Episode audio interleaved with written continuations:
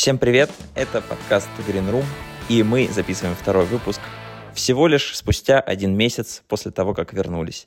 Прошло не полгода, не год, и мы снова здесь, чтобы обсудить самое важное из мира спортивного бизнеса. Егор, очень рад снова с тобой обсуждать наши любимые темы. Привет, Влад. Да, Влад Воронин, Егор Крицан снова в эфире. Продолжается... Какой сезон? Четвертый, пятый? Как, какой-то, какой-то из этих, в общем. Четвертый. Я думаю, что и раз в месяц это тоже достаточно неплохой темп, просто потому что, ну, если освещать совсем все, то это надо тогда каждую неделю выходить, но это сложно. А если анализировать как-то уже глубоко, как это мы делаем, то, наверное, раз в месяц, в общем, вполне себе хорошая динамика. Рад э, тебя слышать. У нас сегодня выпуск такой снова сольный, поговорим вдвоем. А, вот со следующего эпизода думаю, что начнем звать уже гостей, потому что выстраивается некоторая очередь, что приятно. Люди пишут, нам говорят, позовите в эфир, позовите в эфир. Мы говорим, конечно, конечно, скоро-скоро, поэтому начнем звать. Да не всех. А, но постараемся сделать так, чтобы было интересно, потому что в предыдущих сезонах, мне кажется, все наши попытки кого-то интервьюировать, они оказывались как минимум самыми а, любопытными на фоне наших с тобой пространных рассуждений о том о сём. Но сегодня как раз тот случай, сегодня мы будем пространно рассуждать о том о сём, без гостей. Я подготовил какие-то новости, ты подготовил какие-то новости, у меня помимо новостей есть еще одна большая тема, и в качестве спойлера тизерну в первом выпуске этого сезона многим понравилась рубрика порекомендует документалку с Netflix, поэтому я посмотрел еще какое-то количество, и сегодня в конце снова порекомендую, и по ходу выпуска подумаю, как бы притянуть к этой рекомендации спорт, потому что, как кажется, его там скорее нет. Но для, для этого здесь есть ты, как мы знаем, sports.ru умеет притягивать спорт примерно ко всему, к любым новостям, так что, если что, ты дашь мне э, хорошую подсказку. Challenge accepted. Хорошо. Э, с чего, с чего ты хочешь начать? Что, что за прошедший месяц э, впечатлило тебя, удивило, какие новости порадовали? Или, или я сначала расскажу историю, как, как мы будем действовать?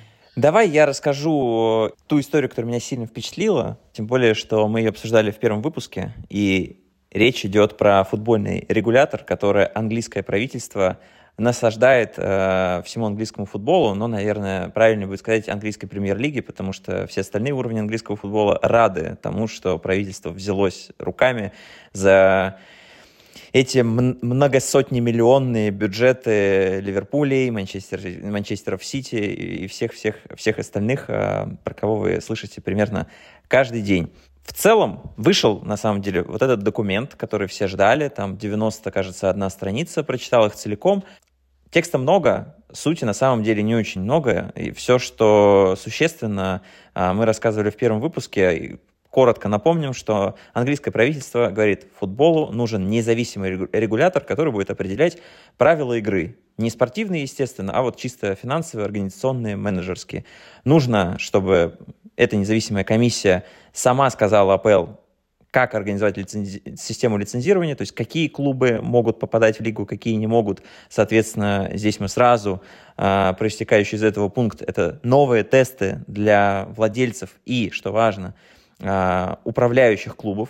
Если сейчас э, компания или частное лицо, которое хочет купить клуб АПЛ, заполняет опросник и общается с неким кругом лиц, чтобы доказать, что она добропорядочная организация или человек, то сейчас этот, э, к этому опроснику наверняка добавится Э, дополнительные проверки, в том числе с происхождением денег. Э, думаю, что немаловажную роль э, в этом пункте сыграла в том числе история Романа Абрамовича и всех санкций, с которыми столкнулся Челси. Но очень важно, что будет такой же тест еще и для управляющих клубов.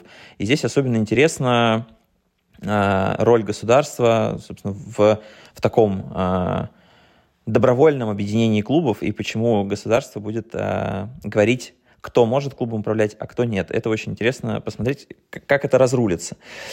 А, собственно, рассказывали про то, что будут отдельные правила про а, важность закрепления традиций, как то название клубов, клубные цвета, город, где играет команда, запрет на то, чтобы клубы, выступающие в английском футболе, добровольно, э, вернее, самовольно выходили а, в какие-нибудь новые турниры, ну, соответственно, речь 100% идет про Суперлигу, то есть на уровне документов будет запрещено а, без разрешения этого регулятора куда-либо вообще выходить. А, то есть даже, даже если АПЛ скажет вроде бы неплохо, хорошая идея, всем разрешаем, то футбольный регулятор может это запретить.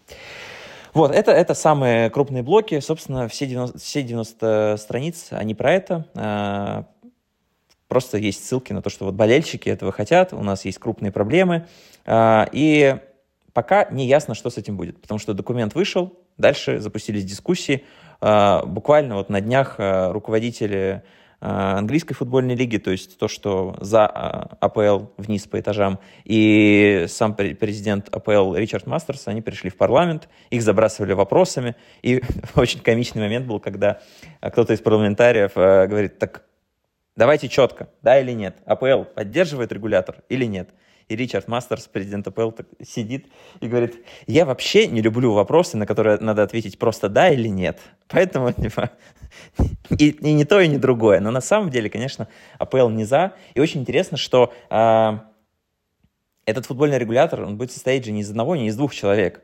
Там будет целая панель э, специалистов по куча профилей. Юридические вопросы, финансовые вопросы, спортивные вопросы.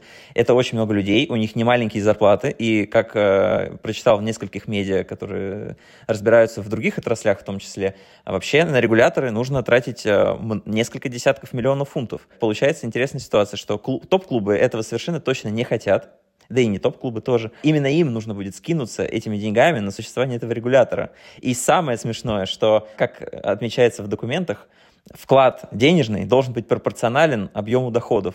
И получается, что ровно 50% содержания а, футбольного регулятора ляжет на топ-6 АПЛ. Это вообще потрясающе, очень интересно, как из этого всего будет английский футбол выруливать, а, потому что протест сильнейший, и есть интригующий момент в этом всем. А, давно у АПЛ и английской футбольной лиги, то есть еще раз, чемпионшип, лиг, Лига 1, Лига 2, а, есть э, такой договор о сотрудничестве. АПЛ 16% э, всех своих э, доходов, телевизионные контракты, спонсорские контракты спускает вниз по пирамиде, чтобы клубы получали эти деньги, развивались на них и в более подготовленном виде прорывались наверх, вступали в АПЛ. Футбольная лига говорит, что 16% это очень мало, и надо 25%.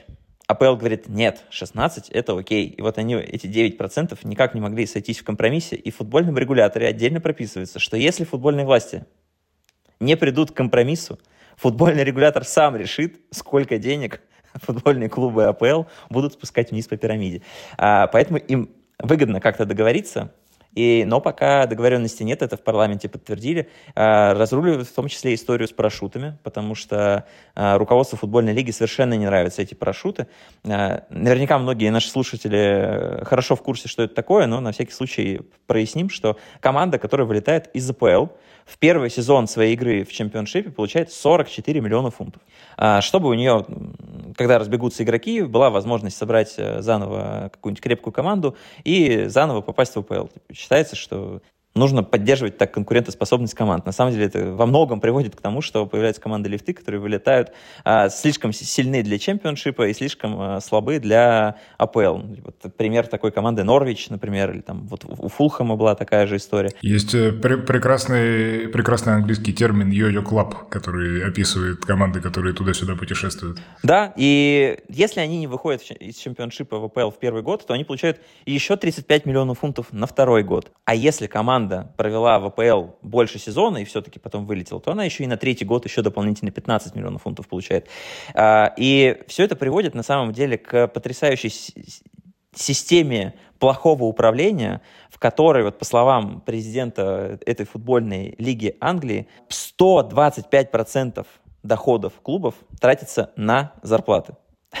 Да, вы не ослышались, получается, что ну, клубы настолько э, безумно стремятся в АПЛ, где много денег, что тратят больше, чем у них есть. Это действительно большая проблема, э, она не решается годами, и вот, э, собственно, именно это стало причиной того, что заводится футбольный регулятор. На самом деле э, проблема на низших этажах, из-за того, что, ну, как считается, как говорят на этих низших этажах, надут пузырь АПЛ, где, по сути, вход доступен лишь избранным, у кого слишком много денег, а другие пытаются дорваться до этого уровня и тратят слишком-слишком много. А, проблема есть, но я не думаю, что а, изъятие этих парашютов а, глобально решит проблему, потому что клубам все равно захочется в АПЛ. Но вот так, да, футбольная лига говорит, что парашют и зло, АПЛ говорит, что давайте смотреть на детали, можно крутить суммы, можно крутить э, распределение, можно сделать его более справедливым, но убирать парашюты мы не хотим, потому что для нас это очень важно, а, чтобы клубы не были брошены, чтобы мы их поддерживали финансово, и они приходили более подготовленными. Вот такая драма. Уверен, что это будет э, длинный сериал, в котором будет задействован парламент Великобритании, в котором будет отчаянно сопротивляться э, весь истеблишмент АПЛ. Редкий случай, когда можно сказать, что э, президенту АПЛ хочется посочувствовать, потому что он не меж двух огней. Я не знаю, сколько там огней. Есть внутренние противоречия внутри лиги, есть поддавливающие низы, есть парламент, который говорит, давайте мы все разрулим уже сами, давай, вы не способны там вообще в футболе э, ни к чему.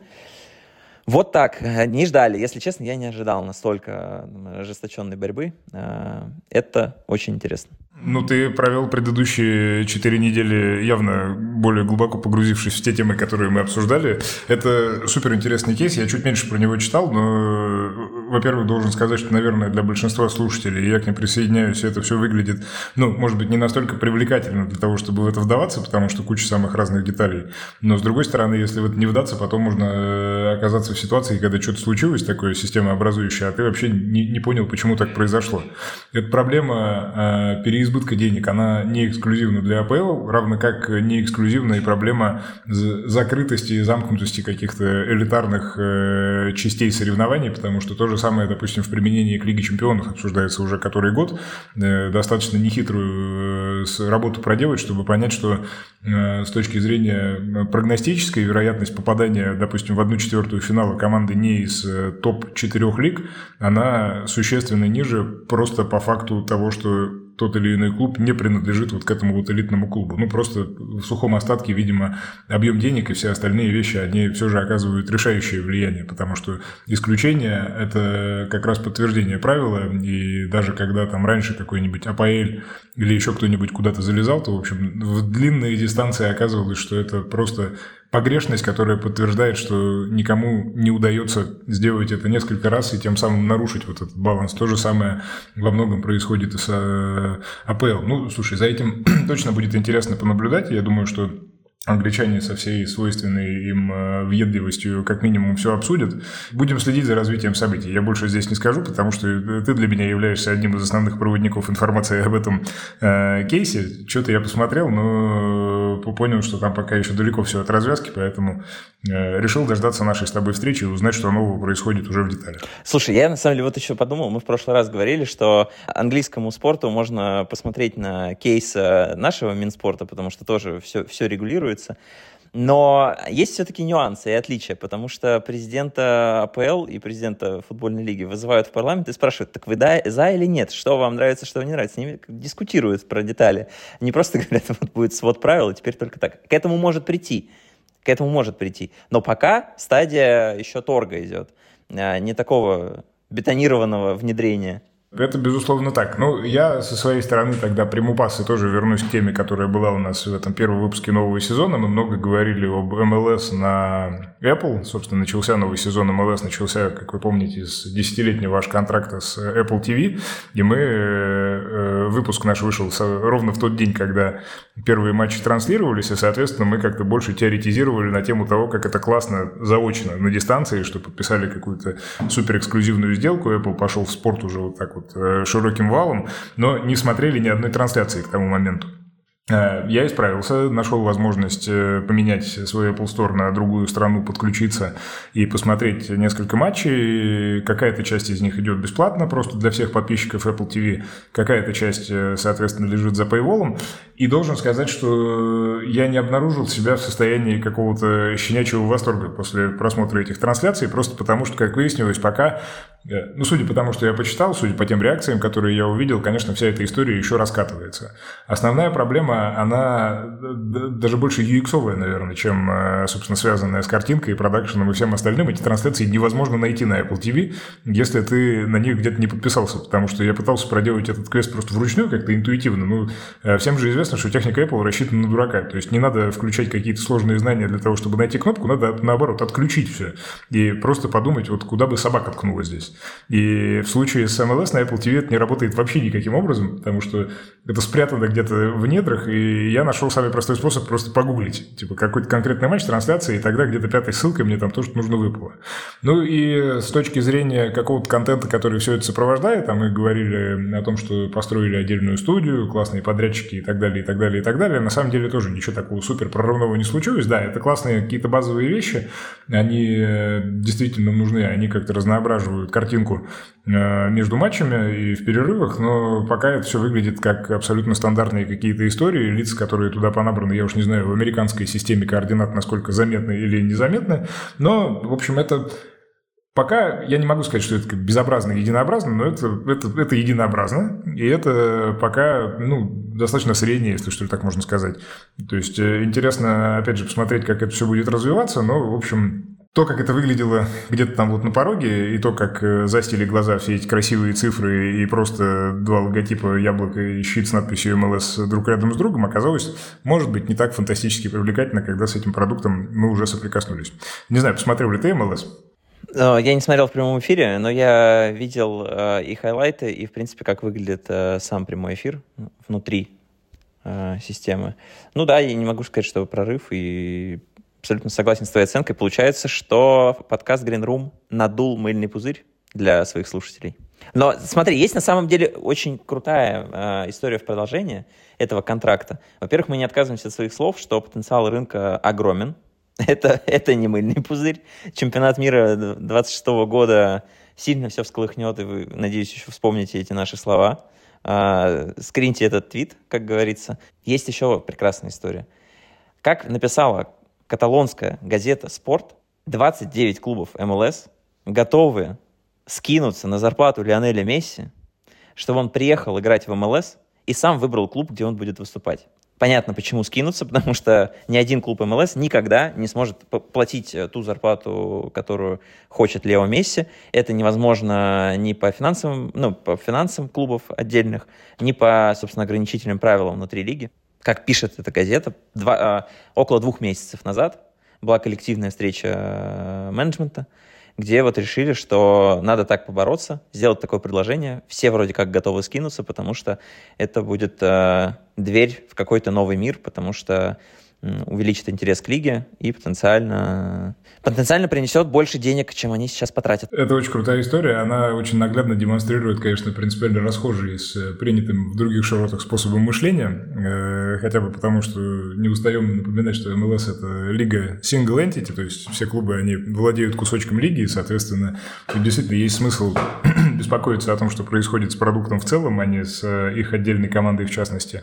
Но, с другой стороны, когда ты начинаешь это все раскладывать на то, чтобы клубы скинулись, чтобы купить сильного футболиста, который приедет и, скорее всего, со спортивной точки зрения только один из 29 получит какое-то преимущество, а остальные 28 будут страдать, но если он, конечно, не приедет туда в 44 года, хотя и то не факт, то это, это вызывает некоторые вопросы и входит в некоторые противоречия с тем, что ты рассказывал прежде про английский футбол. Достаточно интересно, если поставить два этих примера рядом. А, слушай, а представляешь, если бы э, они додумались до того, что скидываются 29 клубов, и Месси, собственно, каждый тур в новой команде играет? Вполне возможно. Люди, которые придумали буллеталити за 30 лет до медиалиги, они способны, способны на все. Я бы посмотрел. Я тогда обещаю, что я в прямом эфире буду смотреть матч. Я думаю, что многие люди присоединятся. Но в этом смысле, кстати, ты видел же, что происходит с Лигой Саудовской Аравии, которая, в общем, не особо кому-то была нужна, а там теперь выходит специальный человек в красивом белом халате и говорит, что они продали права в 170 стран. Ну, с одной стороны, звучит очень впечатляюще, с другой стороны, не то чтобы это сильно сложно, потому что они продали 170 стран, но не каждая страна поставила эти трансляции на условный местный матч ТВ, там, ESPN или еще куда-нибудь, потому что достаточно всяких разных каналов, которые могут выглядеть не так привлекательно. Но медицинский факт, конечно, я смотрю за как называется этот клуб? Я помню, что Аль... Э, Аль-Наср. Аль-Наср, да, точно. С, подписался на них в Твиттере и в Инстаграме, тоже в шлейфе этой кометы, э, которая туда прилетела в момент заключения контракта. И надо сказать, что каждый твит успешно собирает там сколько-то десятков тысяч лайков. То есть Роналду пришел на тренировку, Роналду, не знаю, переоделся, Роналду зашнуровался. И достаточно, достаточно легкие клики, и мне даже любопытно посмотреть, как, как они сами с этим совсем справляются, а главное, что будет дальше, когда он уедет потому что, ну, если не получится у них подписать следом там еще какую-то толпу э, звезд, то неизбежно падение. Мы видели это, я недавно вспоминал, э, читал даже на Википедии э, про золотые годы футбольного клуба Анжи, мир его праху.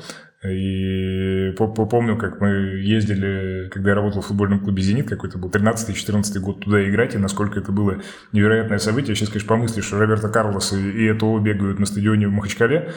Так же невероятно, как это было и в 2011 до того, как они туда приехали. И на дистанции ты на все на это смотришь, как на какой-то диафильм, к которому ты вообще никакого отношения не имел, то есть это чья-то смелая фантазия просто. Но это было, это было, я был там и свидетелем, поэтому могу подтвердить. Олег Шатов и Самуэль Этоо играли в одной команде. Я бы даже сказал, что Арсений Логашов и ТО играли в одной команде. И он, и он тоже, и Михаил Киржаков на воротах, да. Это было, было очень круто. Было, было запоминающееся время. Я хотел еще в проброс дополнить, когда ты говорил про английский футбол, что стартовал новый сезон Теда Ласса. Э, не знаю, посмотрел ли ты хоть одну серию из этого великолепия, но я, я пока не включал, но зато я смотрел за тем, что они делали в Э, маркетинге и как-то рядом поставил и их историю, и историю клуба Рексхэм. Э, мы почему-то о нем не упоминали в прошлый раз, когда анализировали все то, что произошло за предыдущий год, пока мы молчали. Но для тех, кто не знает, Рексхэм – это футбольный клуб, который купили два актера из Голливуда, одного из которых зовут Райан Рейнольдс, и он играет там в какой-то одной из низших лиг, я не помню, это Уэльс или что-то такое. Э, и они, собственно, со всей мощью вложились в маркетинг во всю эту историю, потому что Райан Рейнольдс не только классный актер, но еще и талантливый маркетолог, он там и джин продает, и, и еще что-то, и еще что-то. И вот буквально вчера или там, пару дней назад они анонсировали товарищеский матч с э, Манчестер Юнайтед. Э, Манчестер Юнайтед поедет в Соединенные Штаты, и Рекском поедет туда же. И для того, чтобы все это анонсировать, собственно, Райан Рейнольдс и второй человек, я не помню, как его зовут, но я помню его визуально, они созвонились с Алексом Фергюсоном. Мне кажется, это какой-то невероятный вин-вин, учитывая, что Манчестер Юнайтед с Райаном Рейнольдсом и до этого сталкивался, когда они делали коллаборацию с Дэдпулом, я не знаю, был ли он там в костюме или нет, то, в общем, это как какая-то очень, очень классная история, и я не знаю, что там со спортивной точки зрения будет, но с точки зрения всего вот этого обвеса, и то, что они делают, и то, что делает Тед Ласса, который врубается, ну, то есть я уж молчу о том, что э, там президент э, США анонсировал выход новой серии у себя в Твиттере где-то, но из э, чисто футбольных каких-то точек зрения, когда Челси там во все вовлечен невероятным образом и разные другие стейкхолдеры, это, конечно, большой успех, потому что мне не кажется, что когда вся эта франшиза, она как начиналась, у них вообще были подозрения, что она настолько зайдет, просто потому что фабула этого сериала, она, она как будто бы противоречит тому, чтобы футбольные люди ее воспринимали всерьез. Но, тем не менее, это случилось, и надо, надо порадоваться еще раз за Apple, который в футболе таким образом теперь присутствует и очень классно это делает. Собственно, Рексхэм играет в пятой лиге Англии, но смотрят его матчи гораздо больше, чем многие, я думаю, игры чемпионшипа. Есть два пункта, которые я бы сказал про Рексхэм. А, ничего вообще не значит ни для кого факт, но именно в Рексхэме несколько дней назад возобновил карьеру вратарь Бен Фостер. А, и это вообще не было бы важной новостью, но а, я нежно люблю вратаря Бена Фостера. Но за Бену, Бену 60, да? за все, что он делает вне поля, потому что это вратарь, который э, во время пандемии заскучал и решил, что он будет вести видеоблог на Ютубе. А, и он там снимал э, все подряд. Он очень любит велосипеды, и, например, он показывал, как он э, для того, чтобы совершить длинную велопрогулку, прячет длинный хот-дог в специальное хранилище в раме велосипеда. И это выглядело просто потрясающе. И потом он, он, он не прекратил этот видеоблог. Он, в отличие от нас, очень регулярно все выкладывал, записывал и выкладывал. И он начал снимать даже в матче. Он просто кладет камеру в ворота, потом все это монтирует. И он даже э, судился внутри спортивных органов с чемпионшипом за право показывать матч. И все-таки добился права э, ничего не платить вещателю и показывать, популяризировать таким образом э, себя, клуб и лигу э, в интернете. А второй пункт. Райан Рейнольдс э, может стать э, совладельцем Оттавы Сенаторс, э, клуба НХЛ. Э, и мы давно привыкли, на самом деле, что как-то хоккей ну, уступает всем остальным э, лигам американским. Мы про это в том, в том числе отдельный выпуск записывали, как, как развивается бизнес НХЛ и почему э, в некоторых вещах он стопорится и, и уступает и баскетболу, и бейсболу, и американскому футболу. Э, на днях даже еще вышло классное ежегодное исследование с, э, самых э, богатых спортсменов мира. Ну, понятно, что хоккей уступает и американскому футболу, и сокеру, и баскетболу, и бейсболу. А, в среднем топ-15 хоккеистов а, мира зарабатывают в год 151 а, миллион долларов а в баскетболе эта сумма в 4 раза выше. Я думаю, что даже, даже, даже лошади на скачках в Кентаки делают больше. Возможно, возможно. Цифра действительно скромная. Два, два чиха Криштиану Роналду и три твита э, футбольного клуба «Аль-Наср». Согласен, согласен с оценкой. Тем не менее, интересные вещи в хоккее э, происходят. Состоялась в середине марта коллаборация НХЛ и Диснея, потому что матч Вашингтона, где играет Александр Овечкин, Нью-Йорк Рейнджерс, где играет Артемий Панарин, был показан не только в обычном формате на ESPN+, а еще и в форме мультика. Ну и в необычном формате в необычном формате. Что ты имеешь в виду? Мультик — это необычный формат, на мой взгляд. Это необычный формат. Ты имеешь в виду, что он пиксельный мультфильм, и да, там не, воспроиз... не, спроиз... не воспроизводятся лица Овечкина, Панарина и всех других. Это чисто э, герои. Герои мультика? Ну, это какая-то диснеевская франшиза. Я не знаю, да, как, да, да, да, да. Как, они, как они назывались. По льду катаются и шайбы забивают герои мультфильма Big City Greens, который э, на российском рынке известен как семей, «Семейка Грин в городе».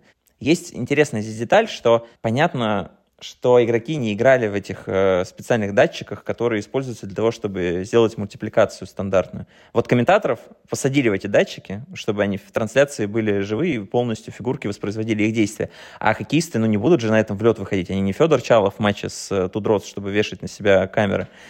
А, мы знаем, что НХЛ оцифровывает кучу всего. Там есть датчики в шайбе, там есть датчики в форме. И вот, собственно, с опорой на эти данные э, загружались данные в специальную систему. Изображение героев э, преобразовывалось, но понятно, что условный хват клюшки был не такой же, как в реальности. То есть хоккей смог сделать движение одно, а в мультике было по-другому. Но я не думаю, что для людей, которые предпочитают а, стандартную хоккейную трансляцию мультипликационной, важно, что а, хват был там немножко другой, и шайба пролетела на самом деле а, в 15 сантиметрах от синей линии, а не в двух.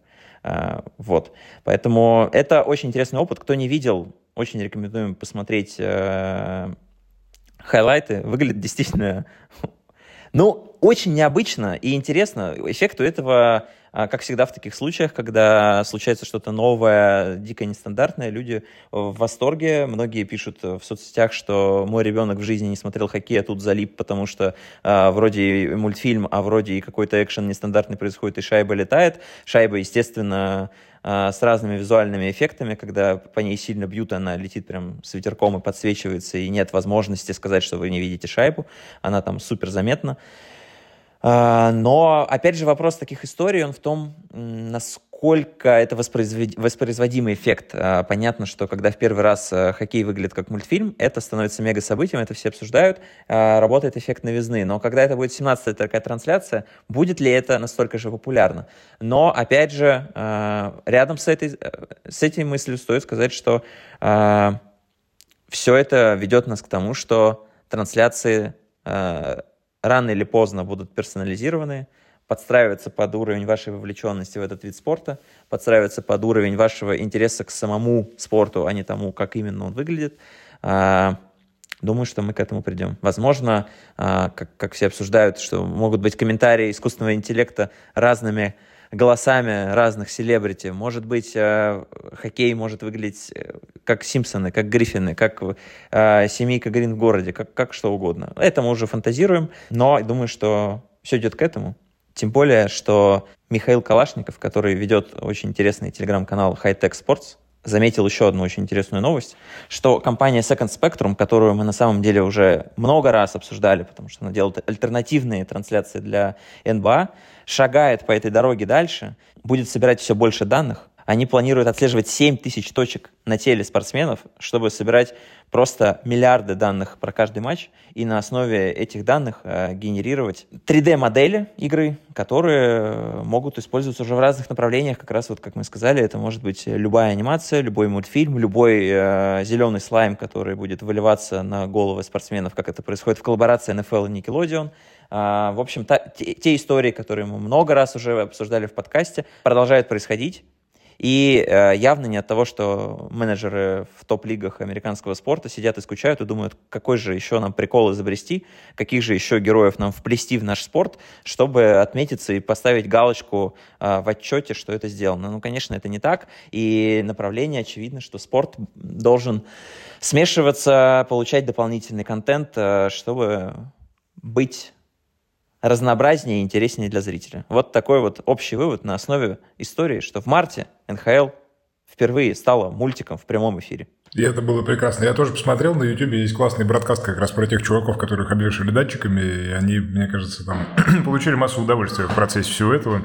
Но НХЛ, в принципе, любят периодически сделать что-нибудь классное, потому что я помню, как они Snoop Dogg звали комментировать в хоккей э, какие-то другие штуки, и это всегда выглядело э, довольно нетривиально. Может быть, где-то им не хватает смелости, они такие более консервативные, наверное, ребята, но все равно это попытка пропушить такую же консервативную, наверное, хоккейную аудиторию. Но в ответ на то, что ты говоришь, можно ли это смотреть 17 раз подряд, ну, безусловно, нет. Я думаю, что они в этом видят в первую очередь э, такой тизер, приманку для того, чтобы затем э, затащить э, тех, кому это понравится, становятся уже на нормальные хоккейные трансляции.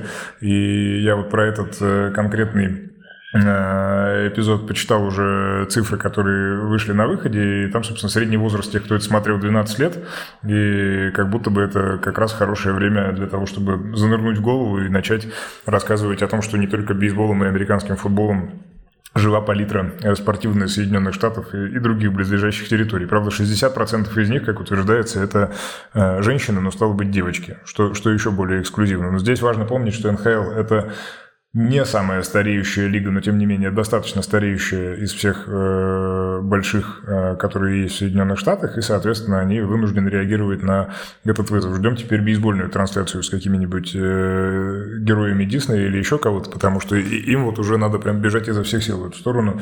Бейсбол, не устаю напоминать, самый старый из всех профессиональных больших видов спорта. И, и я еще добавлю, что больше двух тысяч матчей в сезон. Да, есть, есть где... Что убивает, убивает мою, мою голову. Более двух тысяч матчей в сезоне и ни одного интересного, кроме финального. Ну, э, я, я честно пытался, я давал шанс бейсболу, так и не получилось. Но чтобы далеко не уходить от НХЛ, давай тогда, раз у нас сегодня такой футбол-хоккей центричный выпуск, э, еще одну историю подсветим. А, тоже как-то она не то чтобы прошла незамеченной, но я не видел ничего о ней на русском языке. Это то, что НХЛ договорился с компанией Fanatics, и Fanatics, собственно, станет официальным техническим партнером лиги со следующего года придет на замену Adidas. А, Adidas достаточно долго разные линейки своих брендов поддерживал Э, клубы Национальной хоккейной лиги можно было видеть, собственно, на экипировке. Этот логотип. Не самое, наверное, традиционное направление, потому что Adidas мы больше привыкли видеть там, в футболе, беге, или еще где-то, но вот в НХЛ они действительно тоже присутствовали, и теперь Fanatics э, заменит их, причем Fanatics не как э, по аналогии с Wildberries, который приходит сейчас в отдельные российские футбольные клубы, но при этом играют эти клубы не в экипировке Wildberries, а в разных других, там, Home или еще что-то, а Fanatics будет э, именно Fanatics. То есть это будет логотип, который будет находиться на том месте, где находится свуш, три полоски или еще что-то. И это совершенно прекрасно, хотя бы с той точки зрения, что этот рынок, казалось бы, он уже такой ну, устоявшийся, и очень редко появляются там какие-то новые игроки. То есть можно вспомнить только Касторы, наверное, из каких-то принципиально новых брендов, там, или New Balance, который пошел в свое время, некоторое время назад в футбол, в командные виды спорта. Но это все равно не та территория, где происходит что-то новое там каждый год или раз в два года. А Fanatics, в принципе, компания, которая была основана меньше 15 лет назад, и за это время проделать такой путь, по-моему, мы о них тоже делали, если не отдельный выпуск, то достаточно много говорили, можно поискать в архивах, чем, чем, они, чем они хороши, потому что это очень крутая бизнес-модель с совершенно разных точек зрения. Они, конечно, ну, не монополизировали, но очень существенную долю рынка продажи всякого разного мерча в совершенно разных видах спорта и в Штатах, и в других территориях поджимали за эти 15 лет очень эффективно.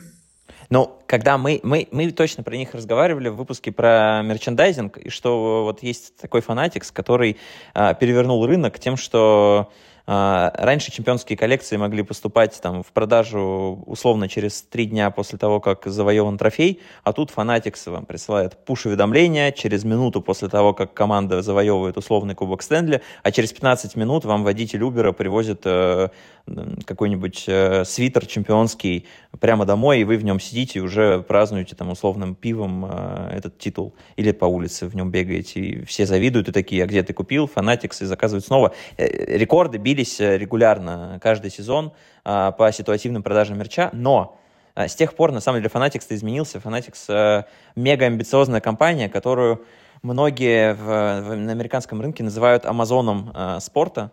И это уже не выглядит преувеличением, потому что ребята отошли от чисто мерч-истории и беттингом занимаются, и геймингом занимаются, и обменом карточек онлайн-офлайн занимаются, скупают разные компании.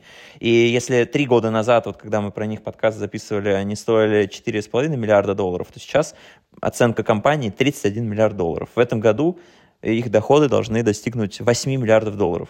То есть на самом деле один Fanatics — это как а, больше некоторых а, лиг американского спорта по доходам.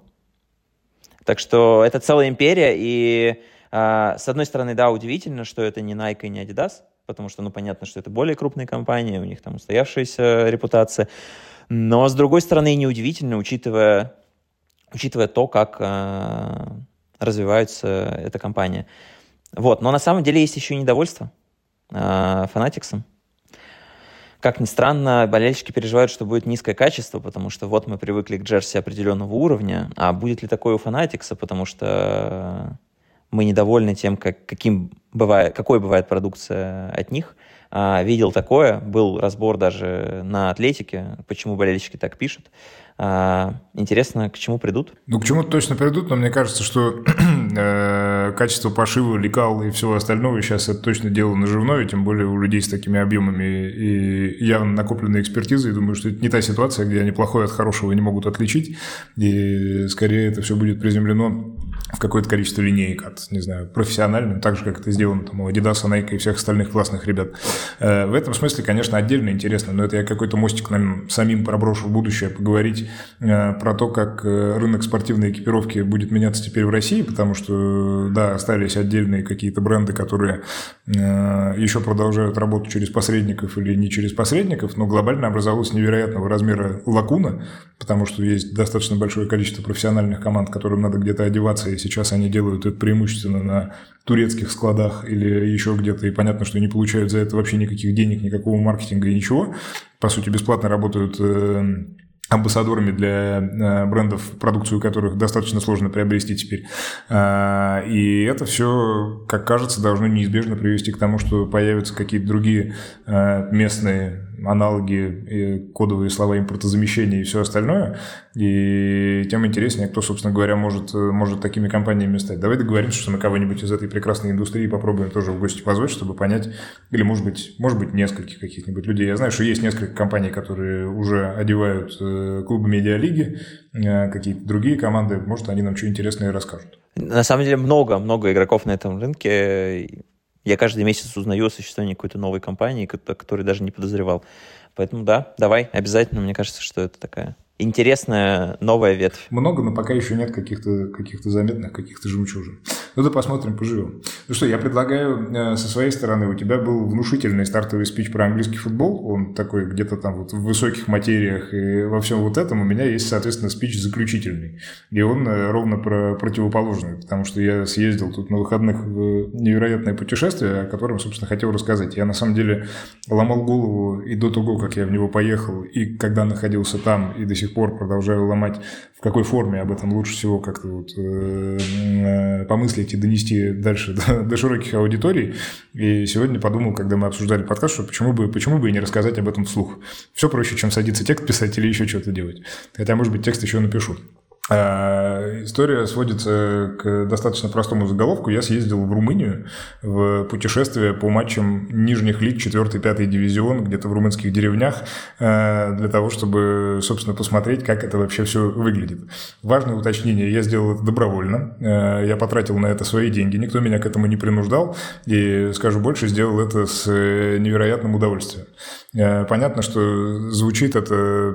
Можно тизер? Пожалуйста. Купишь ли ты себе клуб Э, пятой лиги румынской, чтобы сделать из него свой Рексхэм.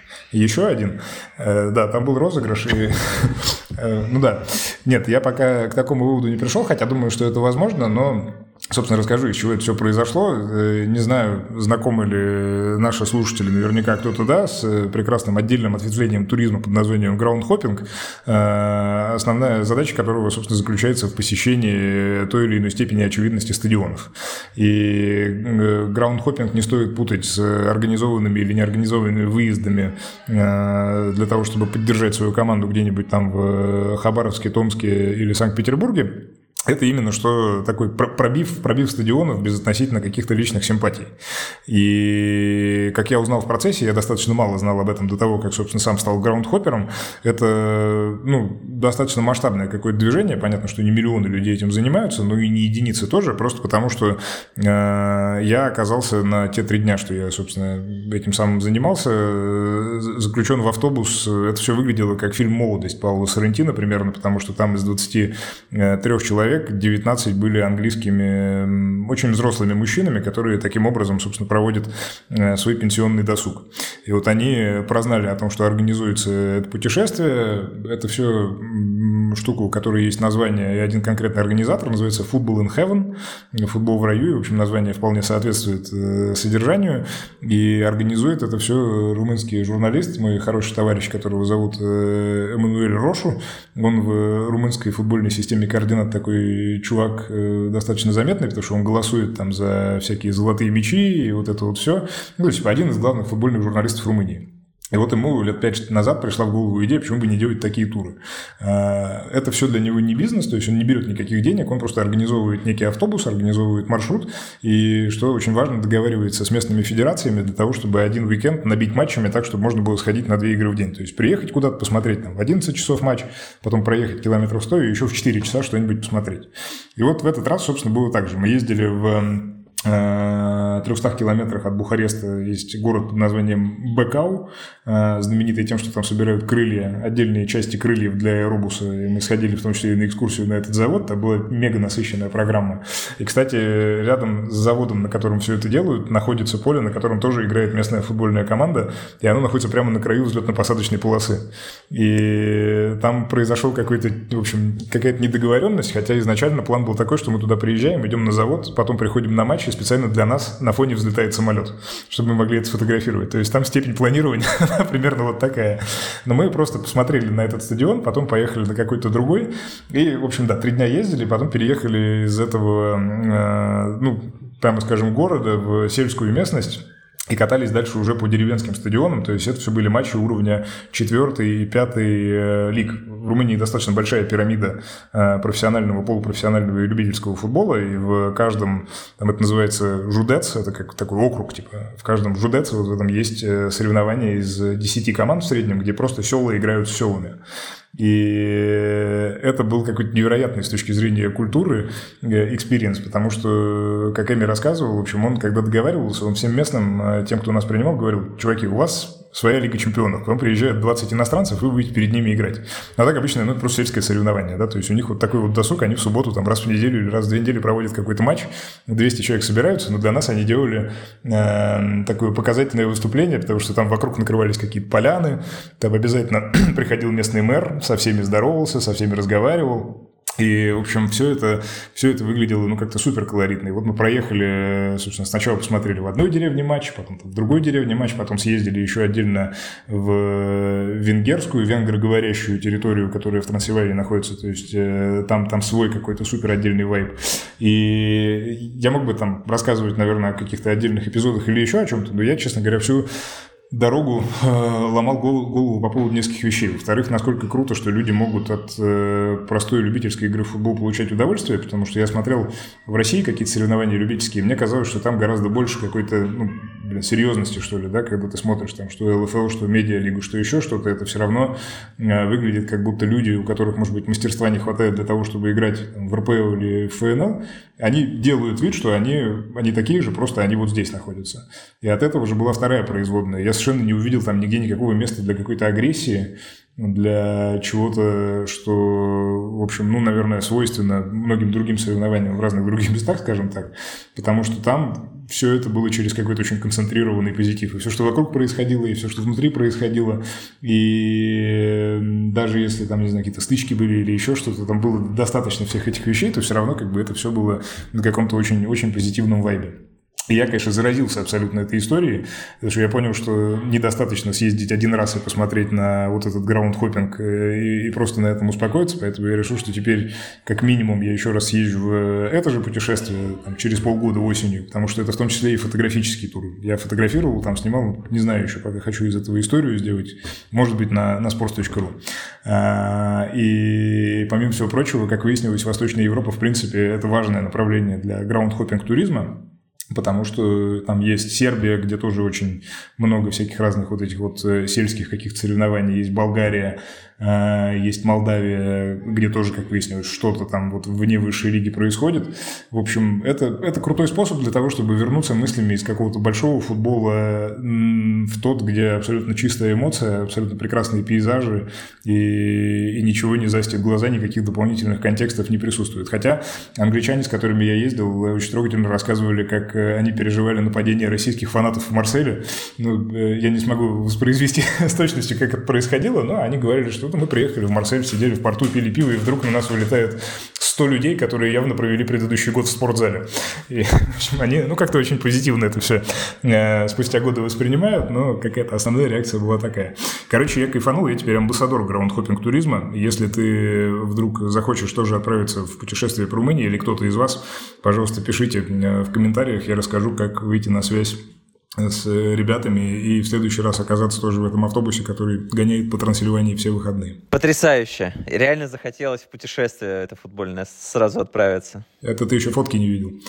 Там все супер, супер, супер колоритно. И я прямо остался в огромном удовольствии. Спасибо за такой рассказ. Слушал бы и слушал дальше, но я думаю, что есть у нас все-таки хронометраж, и надо нам заканчивать этот выпуск? Или ты хотел еще что-то рассказать? А я хотел еще, я же вначале тизернул, что я теперь буду рекомендовать э, фильмы с Netflix. Вот, да. да. Да. да. Вот не знаю, смотрел ты или нет, но рекомендация, я, я не привяжу ее к спорту, короче, но давай это будет... Я, я приним, принимал вызов, ты говорил, что я должен привязать к спорту. Да, да, ты мне можешь помочь. Э, я посмотрел, в числе прочего, прекрасный фильм Джона Хилла. Есть такой комик, известный нам в том числе по фильмам там, «Мальчишник в Вегасе» или еще что-то, или еще что-то, а он, э, как выяснилось, в том числе и сам, э, в общем, манит себя режиссером, и он на Netflix, для Netflix снял отличную документалку про своего психотерапевта, называется «Штуц». И, собственно, она построена на том, что он просто сидит и беседует с ним полтора часа на самые разные темы. Я посмотрел несколько фильмов, среди которых были какие-то околоспортивные, но в этом месяце я решил выделить именно эту. А, Джона Хилл, я думаю, что э, как человек, похудевший, э, по-моему, килограмм на 30, явно не обошелся без спорта, поэтому можно хотя бы таким образом мостик простроить. Но думаю, что и какие-то другие спортивные увлечения. Я вижу, что ты гуглишь сразу Джон Джона Хилл, баскетбол там или еще что-нибудь, какие-то другие спортивные увлечения, они у него тоже обязательно должны быть. Супер крутая документалка, супер классная история, супер классный этот э, штуц, с которым он э, беседует. Это другое кино по сравнению с Памелой Андерсон. Но если выбирать что-то в этом месяце, что я рекомендовал бы от имени нашего подкаста посмотреть нашим уважаемым слушателям, то я назову именно эту картину и в течение ближайшего месяца продолжу смотреть Netflix для того, чтобы еще что-то порекомендовать вам в следующий раз. Влад, твой выход. Ты был очень быстр, я не успел ничего. Я ничего не придумал, у меня не привязывается это к спорту, поэтому давай. Это просто душевная рекомендация. Хорошо. Э. Встретимся, обсудим в следующий раз. Добро. Э, Я попробую к следующему выпуску найти связь со спортом. Давай так. Будет у меня небольшой запас времени. Ты тоже можешь что-нибудь рекомендовать? Фильмы, музыку, книги? Мне кажется, это всегда, всегда ценно. Я вот всегда покупаюсь на э, чьи-то советы, особенно если они в каких-то таких общедоступных медиумах. Мне сразу хочется пойти изучить, что же там порекомендовали. Ну что, это был второй выпуск, месяц спустя, подкаст Green Room, который Влад Воронин и Егор Крицан делают на sports.ru. Слушайте нас на всех платформах, которые есть в распоряжении. Я, кстати, не знаю, на YouTube этот выпуск э, был опубликован первый или нет, нам в комментариях писали. Или YouTube теперь запретная территория? Нет, а, YouTube разрешенная. У нас были проблемы с первым выпуском, но начиная со второго все будет прекрасно. Друзья, э, пишите в комментариях свои пожелания, вопросы, реакции. И супер радостно было читать, на самом деле, после первого выпуска, сколько людей, как выяснилось, ждало э, всего этого. Я не ожидал. Я думал, что там родственники наши только вот переписку устроят какую-то и перекличку, и этим все и ограничится. Но нет, это не так.